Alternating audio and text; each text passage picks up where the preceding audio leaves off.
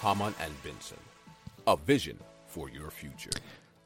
OVR Technology is a Vermont-based startup that have created a wearable that produces scents to match the views from smartphones, tablets, or computers.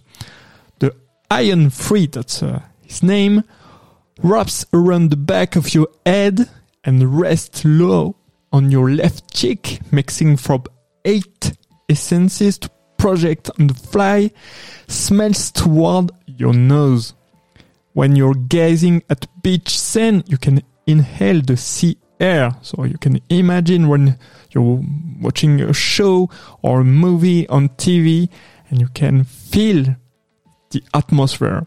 When you're touring exotic locals from your office chair, you can actually smell the flowers and it can help to make you buy more think if you know what I mean. You can design your own scents combining essences ranging from earth and woody to citrus and sweet.